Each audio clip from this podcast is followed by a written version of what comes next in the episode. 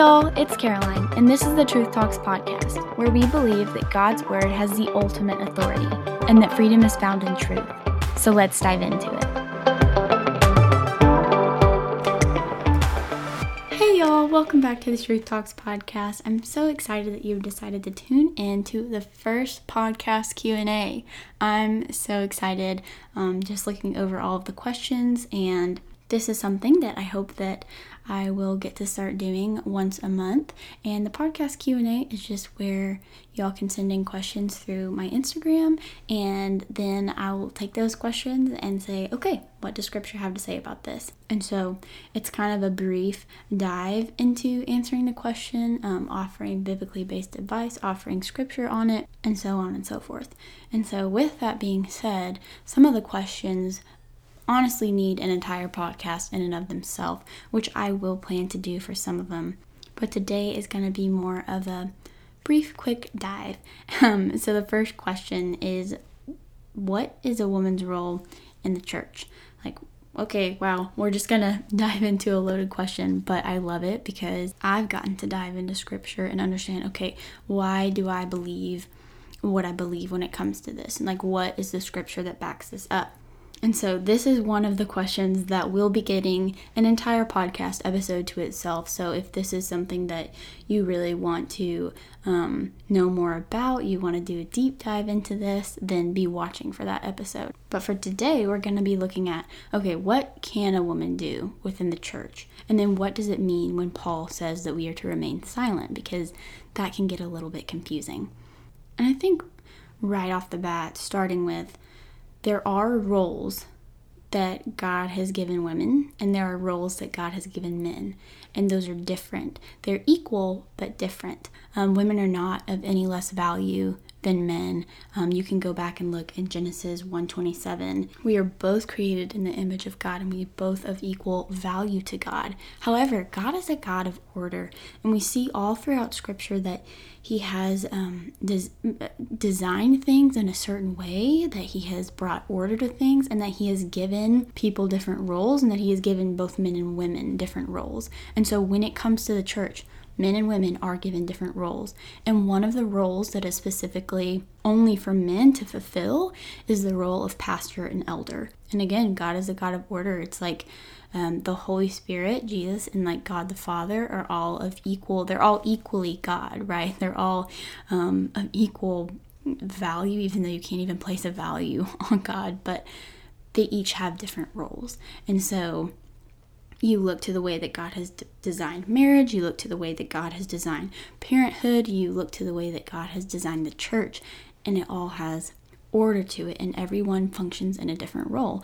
It's kind of like God giving each of us different spiritual gifts, and that we all are a one in the body of Christ, but that He's given us each different functions and different roles to perform, and one spiritual gift is not better than another spiritual gift. And so for us to think that the roles that God has given women in the church is any less than is a sinful mindset. And for us to be jealous of the position of pastor or elder, which is the role that God has specifically given to men, is the same as being jealous after someone's own spiritual gift. But let's look at what can women do in the church? Why can't women be pastors or elders? And what does Paul mean by telling us to remain silent? And so let's look at Acts 18:26. And in this, we see that there's a man speaking boldly in the synagogue. Also, there's a plane going overhead. I don't know if you can hear that, but we're just going to have to roll with it because every 10 minutes there's been an airplane. I don't know what that is. Spiritual warfare over? No, I'm just kidding. No. But, okay, Acts 18:26. We see that there's a man speaking boldly in the synagogue. And afterwards, there were two women within the church, and they took him aside, and it says that they taught him correctly about the Lord. And so you see that women can explain the Bible and explain the Lord to men and women in informal settings. Like if there's a group of men and women that gather together just to speak, to do like, I don't know, like a kind of an informal Bible study setting, then both men and women are allowed to converse and quote-unquote teach each other about the Bible and about the Lord. And then in 1 Corinthians 11, 4 through 5, it also shows us that we can prophesy and pray in public. And then also in Titus 2, 3 through 5, it says that we can teach and disciple other women. I mean, we're actually called to do so. We can also evangelize. We're called to evangelize. In John 4, 28 through 30, it says, "Then the woman left her water jar, went into town, and told the people, 'Come and see a man who told me everything I've ever done. Could this be the Messiah?' And they left town and made their way to him." And then also in Matthew 28, 5 through 10, like, women are called to evangelize. We all are.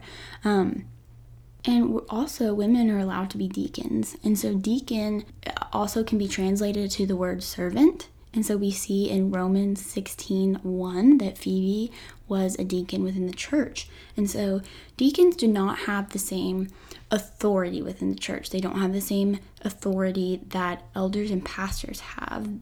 They're recognized more as offices to serve the church. And so they are a position without authority. And so I guess in summary, women are allowed to do practically everything besides assume spiritual authority over men and assume spiritual authority over a congregation. And that's simply just not the role that the Lord has given us. And so why are women not allowed to be pastors or elders?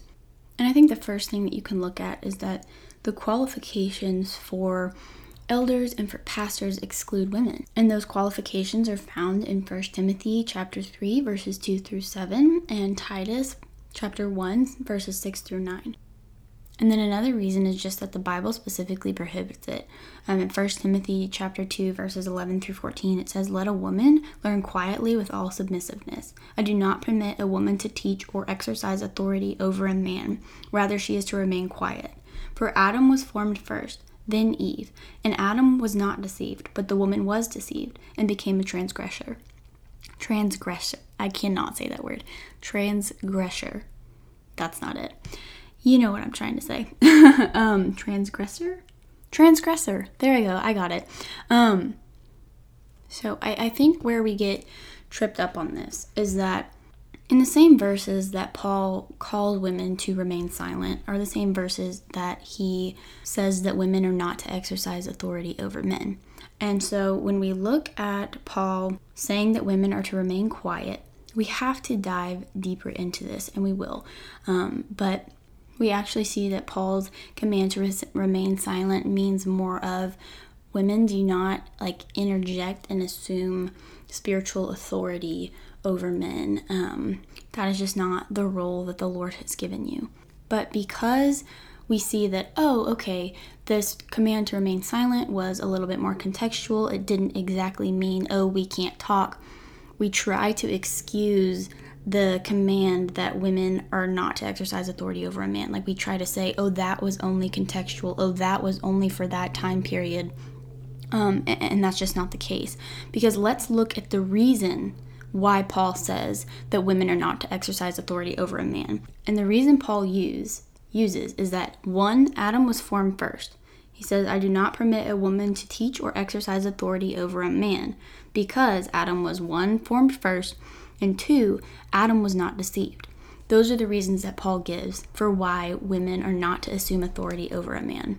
He doesn't use some contextual reasoning such as, the women at that time period weren't as educated, or that those women, he was speaking specifically to those women because they were being disruptive with their false teaching. No, the reason that Paul gives is he points literally back to creation, saying that Adam was formed first and that women are easily deceived. Now you look back at the Garden of Eden and you see, what is a woman's root sin issue? Okay, we're easily deceived. We deceive ourselves. Eve deceived herself into eating the fruit. Adam was not deceived. He knew what was right, yet he was passive in allowing her to sin and going along with her sin. And so we see that one of the reasons that God has not placed women in this spiritual authority is because he knows our sin tendency and where we default, and we're easily deceived. And so the reasons that Paul gives, it transcends cultural contact, it transcends society, and so it's a blanket command of the Lord just saying, hey, this is the role I've given to men and not women. And there are some roles that God has given to women that he doesn't give to men. And so one of our inclinations is to be deceived. And so this is a reason why God gives that leadership position to men. And I can understand that there's like frustration here. But I think a lot of the frustration comes not from the way that God has designed it, but from the way that our sin has interpreted the way that God has designed it. Because God has designed it perfectly, but I think that the church has, in the past, done a bad job of taking these verses too far to mean a woman cannot speak up in the church, a woman should not be listened to, and kind of going too far down that path.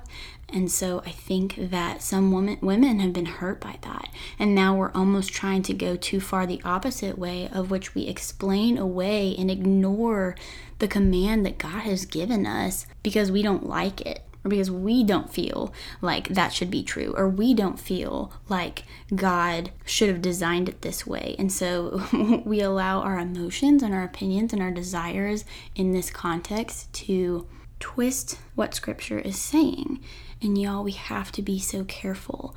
So I understand that there's frustration with this, but we have to submit to the truth of Scripture and understand that God's just created us to have different roles, and both are good. And to rebel against the position that God has given us is to rebel against your God-given role. Like, I think we think so much this is like man versus woman, and like man's the one telling me that I have to submit, and man's the one telling me that I can't have authority. And it's like, no, like man might sin, might interpret that command sinfully and like hold it over you in a way that he shouldn't, but it's not man putting you in that role. It's not man putting you in that position. It's God placing women in that position, and it's God placing men in the authority position. And so for our sin to just allow us to become blinded in this topic and think that it's not good, that women's role is less than, or whatever it may be, is just wrong. Like I said, I think our sin causes us to see it as, to see their position as something to be jealous of, rather than acknowledging that that's their God-given role and that we have a God-given role to walk in as well. And then jumping down to, are we called to remain silent? There are a few verses in the Bible I'm specifically pointing to, 1 Corinthians and 1 Timothy, which is what we just read, where Paul tells women to remain silent. And if you want to look at 1 Corinthians chapter 14, verses 34 through 35, it says, "The women should be silent in the churches, for they are not permitted to speak, but they are to submit themselves, as the law also says. If they want to learn something, let them ask their own husbands at home, since it is disgraceful for a woman to speak in the church." Okay, reading that at just first glance, it's like, whoa, okay, like, is this Paul commanding us to just be silent in the church? We're not allowed to speak up? No, that's clearly not, because that goes against other scripture where that we talked about what can a woman do within the church. And so with looking at that scripture, we know that scripture doesn't contradict itself. So clearly Paul must mean something differently when he commands women to be silent. And so this command is not a blanket command saying that women are not allowed to ever speak in the church. Especially in Corinth, it was kind of, Paul was telling multiple people to remain silent because it was just, the church was so disordered that everyone would try to interject and everyone would try to claim spiritual authority. And the women were doing that as well. And they were interjecting themselves into a position that God had not given women. And so it's a command to be silent in that we don't assume spiritual authority within a church congregation. But there's also a lot more explanation for that. And so I would just point you to gotquestions.org, and they will pull up a lot of scripture for you on this topic and kind of explain it. Also, there's an app that you can download, free app. It's the Enduring Word Commentary, and just go and read commentary over this, just to get further explanation of, okay, what did Paul really mean when he said to remain silent? But yeah, I would encourage you to go look at that. They'll be able to provide you with a lot of scripture and explanation on those things. But moving on to the second question, how can you practically set your heart in the right place to spend time with the Lord? Okay, let me just say that this actually is something that I've really been struggling with. I did a whole podcast on what I've been walking through in the past couple months. It's called When God Feels Distant. But from that, it's been really hard to pray. And it's been really hard to be disciplined in reading my Bible. I just don't have the desire to do it. And so I don't have my heart in the right place going into it sometimes. But I think the point is that our heart is never really in the right place anyways. And so it's not a fact that we have to get our heart to be in the right place before we come to prayer in the Lord. I think that prayer is a way that we get our hearts in the right place, because we need the Holy Spirit to change us and we need the Lord to change our hearts. And so I think just coming before the Lord and being honest with Him, like something I do is I'm like, God, I do not want to pray today. I do not want to read my Bible today. Help my heart. Like, help bring my heart to be in the right place. And we see that we can be honest with the Lord time and time again in Scripture. And we see that His patience in that and His kindness in that. And so just coming before the Lord and being honest with whatever it is and being, Lord, help me, change me. I think another thing you could do is, before you pray, before you're like, hi, God, I want this and this and this changed, just like sit still for 5 minutes. And I know that it's really hard to do that, especially when we live in a culture with, I think they say it's like we have the attention span of a goldfish, and it's really hard not to let your mind wander. But if you just sit still in the morning, like just sit still, and you can just sit there in His presence, because the Lord says, if you draw near to me, He will draw near to you. Just sitting still and just being with God, I think, helps to center our hearts in the right place. And then I also think a huge thing, is thanking Him and praising Him for who He is. Like, whether you do that during your 5 minutes of kind of just sitting still, or you just do it right before you pray, of just saying, like, God, thank you for who you are. Thank you that you are good. Thank you that you are Yahweh. Thank you that you are Jireh. Like, just thanking and praising Him for who He is, setting your heart and mind on things above, setting your heart and mind on Him instead of whatever else you feel like you want to bring to Him, or whatever other distractions that you have. Just sitting there for a moment and praising Him, and just telling Him things in your life that you're thankful for, I think, is just like hugely important, and helps to bring our hearts to that place of thankfulness and praise, and bring our hearts to be centered on Him. And then I think whatever it is that is causing your heart to not be in the right place, just kind of doing a heart check on it, and find scripture that is specific to your sin struggle in this, and pick out a verse or a few verses and like meditate on it, like seriously, like repeat it to yourself over and over again, pray it over yourself, ask others to pray it over yourself. I think another way that we can set our heart in the right place is by telling others about it, being honest about where our heart is, and bringing it to community and asking for prayer in that area. But yeah, just meditating on scripture, praising God and thanking God for who He is, to get our hearts focused off of ourselves and our desires and what we would rather be doing than praying, and making it about Him and focusing on Him.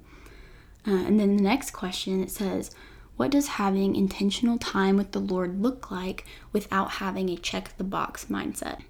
I think this is really hard, but I think there's a difference between discipline in prayer and having a check-the-box mindset.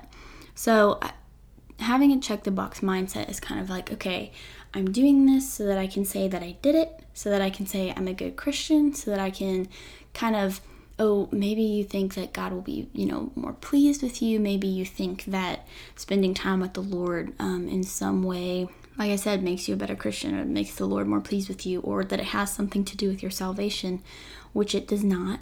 And I think it's more of like, okay, this is on my to-do list just because I want to feel better about myself as a Christian, or whatever it may be. I think that's kind of more of the check-the-box mindset. And then there's a discipline mindset, where there is such a thing as spiritual discipline, and we are not always going to feel like spending time with the Lord.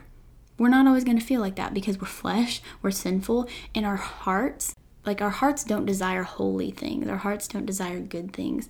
And so our hearts are going to desire oftentimes to not spend time in the Word, and oftentimes and we're not going to feel like praying.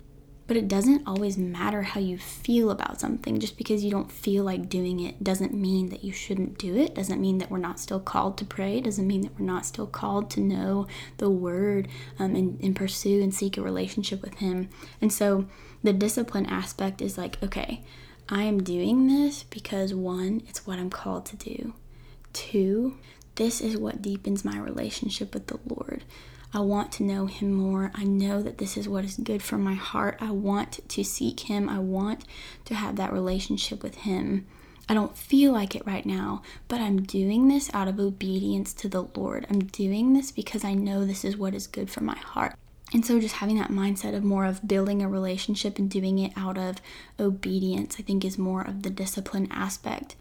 I think sometimes when we set aside time, and it's that more of that check the box mindset. We're like, okay, I'm going to make sure I say my prayers quickly, and then I'm just going to like read this passage quickly, and then I'm going to be done and move on. And we're not actually allowing ourselves time to be in the presence of God.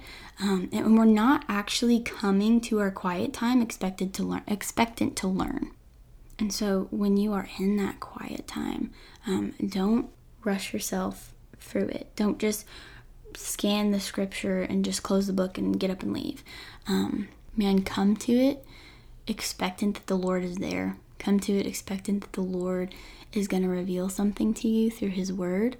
And I think, again, like, be honest about where your heart is. I think a big part of having intentional time with the Lord is like praying not so much about like this checklist of like, God, would you do this and this and this, amen, but like truly understanding that like we are in relationship with Him, and that is a time where we get to like sit in His presence. And you see in Jesus's life that he oftentimes went off and prayed, and he oftentimes went off and had that intentional time with the Lord. You see in Mark chapter 1 verse 35 that very early in the morning, while it was still dark, Jesus got up, left the house, and went off to a solitary place while he prayed. I think finding a quiet place where you're alone to just read scripture and pray is really important. And then just also praying that God would shift your perspective from a check-the-box mindset to a disciplined mindset. The next question is, am I ready to date? I think this is a really good question to ask ourselves, because I think so often when it comes to dating, we're like, oh, is this person okay for me to date? Where is their heart? And we're like evaluating everyone else, but we don't stop to evaluate like, wait, God, am I ready to date? Like, do I need to like be working on my heart? Like, is this even where you've called me to go? And so I think like check your desire in this, because the desire itself to date is not a bad thing. But I mean, I've seen it happen multiple times that girls especially, we desire a relationship so deeply that we disregard discernment, wisdom, counsel, and what the Bible says to look for, because we want that relationship so badly that we don't believe that God's way is better. And God's way is either singleness or waiting for someone who has all the character qualities that the Lord says to look for. But so often, we just our desire for it is so great that we desire it more than discernment and wisdom and biblical counsel. And so if you're in a place where you're like, man, I am willing to date the next guy or girl that comes along, like, and you're in a place where you're willing to disregard just wisdom and what scripture says to look for, then like, I would say no, you're not ready to date. And so just check your heart in that, knowing that the desire for it is not wrong, but you have to desire the Lord more. You have to desire His wisdom more. In Song of Solomon, it says 3 times, do not awaken love before it's time. And this just kind of goes with what I was saying of like, don't like push love, I guess. It's like it serves as a warning because we become so desperate to find love that we start looking for it in all the wrong places, or we start making excuses for the people that we're wanting to date, or we just desperately want it so bad that we kind of force it to happen, and it might not be the right timing. And so just don't awaken love before it's time. Just walk in what the Lord, where the Lord is placing you. And if it comes up, then like that's awesome. But don't awaken these desires of your heart before it's time. Don't search for it in places that it should not be found. And then another thing is like, do you know what the Bible says to look for? And not just like, oh yes, he needs to love the Lord or she needs to love the Lord and be kind and all of these little things. Like, I would encourage you to take a deep look at, okay, what does Scripture really say? Because it is truth and it is wisdom. And so, man, look to those things. A good place to start would be 1 Timothy 4:12.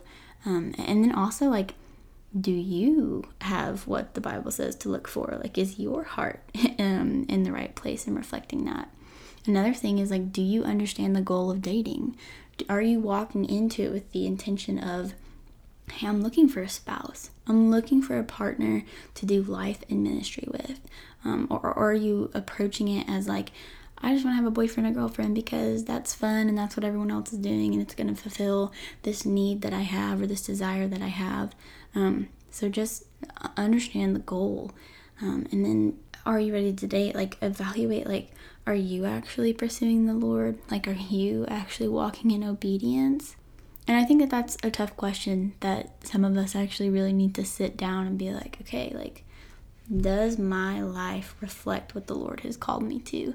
Do I love the Lord? Because Jesus says, if you love me, you will obey my commands. So do you love the Lord? Are you walking in obedience into what he's called you to? And then also just like, have you asked God?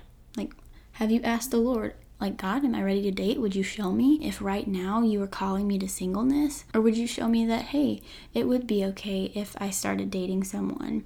So just praying about, like, Lord, am I ready to date? He's the best person to ask about this. But a resource that I would point you to for everything dating is the book called Outdated by Jonathan Pokluda. It's all about, you know, how to date, what does the Bible say about dating, all of these things. And so it's just a really good resource to look into. The next question was not really a question, it was tips for boundaries in dating. And let me just say, to be like completely honest and transparent with you guys, like, I have not walked in this perfectly. And so some of this, like, I'm just going to be saying from, like, experience of, like, what have I learned through being in a relationship, where have I gone wrong, and like, where have I fallen short, and what has actually truly helped. And so I think something to keep in mind when you're approaching, like, dating is, like, it's not about seeing how close you can get to the line without crossing it. It's about asking, okay, how far away can I stay from this line that I'm not supposed to cross? Because when you start playing with this idea of, like, okay, how close can I get to the, like, how far can we go without going too far? I promise you, you will go too far. You will cross the line. And I've been in that area of, like, oh, like, how close can we get to the line? How can we set up our boundaries to where they'll be, like, as close to the line as we can get it? And it just, that never works. And so do not fool yourself into thinking that you can flirt with this line that you're not supposed to cross, that you can get close to it and thinking that you will not end up crossing it, because you will. So just how far away can you stay from the line? And then I think with, like, individually assessing boundaries, like, ask yourself, like, okay, is this glorifying to my flesh or is this glorifying to the Lord? And just evaluating that straight off the bat, asking yourself this question, those questions. And then I also think, like, whenever you are in those moments of crossing boundaries or wanting to set boundaries that are, like, closer to the line, you're not loving that other person. And I think we deceive ourselves and say, oh no, I am loving them in this way, like, I am physically loving them.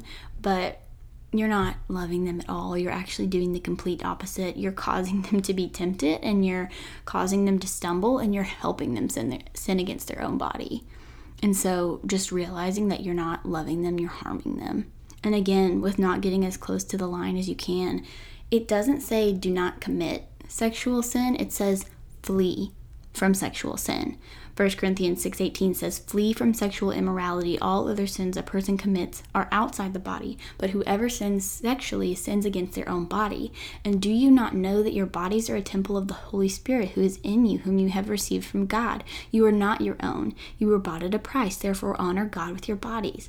And so I think this is the other thing, is that if you knowingly put yourself in a situation that you know you're going to be tempted, it is sin, because it says to flee from those situations. And so, man, know what's going to tempt you, know what situations are going to be a struggling point for you, and stay far, far away from them. And the boundaries conversation needs to be a continual conversation, a continual commitment to it, a continual evaluating of it.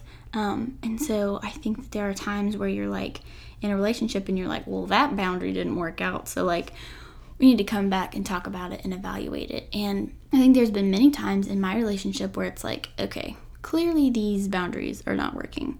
So how do we reassess them? And I think a trap that we have fallen into multiple times is just pulling the boundary back halfway. And it wasn't pulling them back far enough to where they needed to be to keep us from falling into that sin. I guess you can explain it as we would still place ourselves in situations where we knew we would be tempted.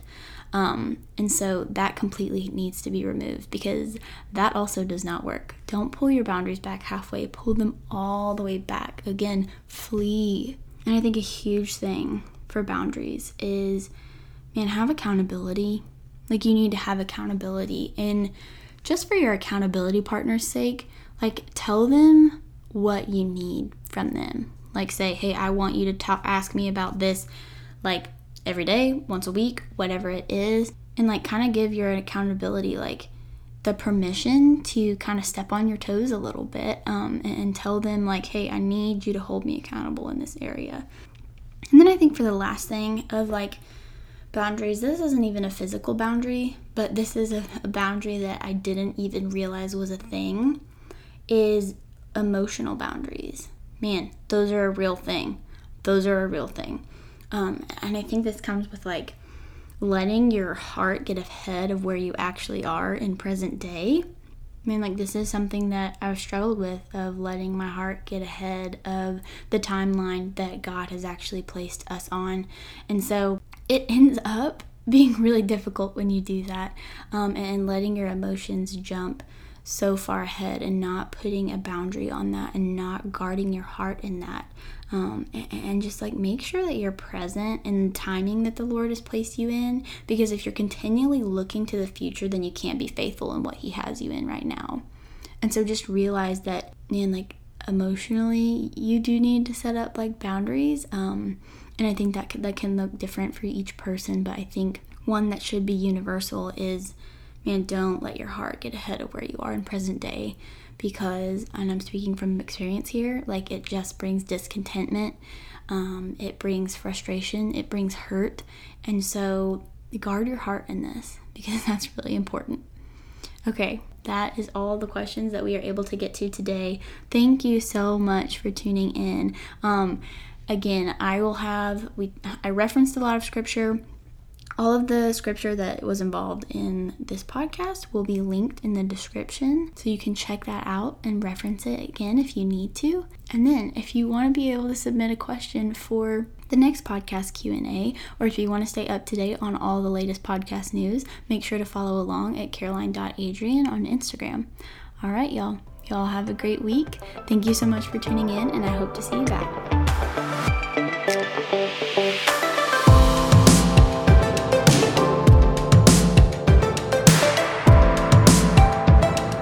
Y'all, thank you so much for tuning in to the Truth Talks podcast. My prayer is that we would be a people whose lives are rooted in the truth of Scripture. Make sure you share, subscribe, and repost the podcast so that we can continue to grow our community and be a generation that walks in truth and lives in love.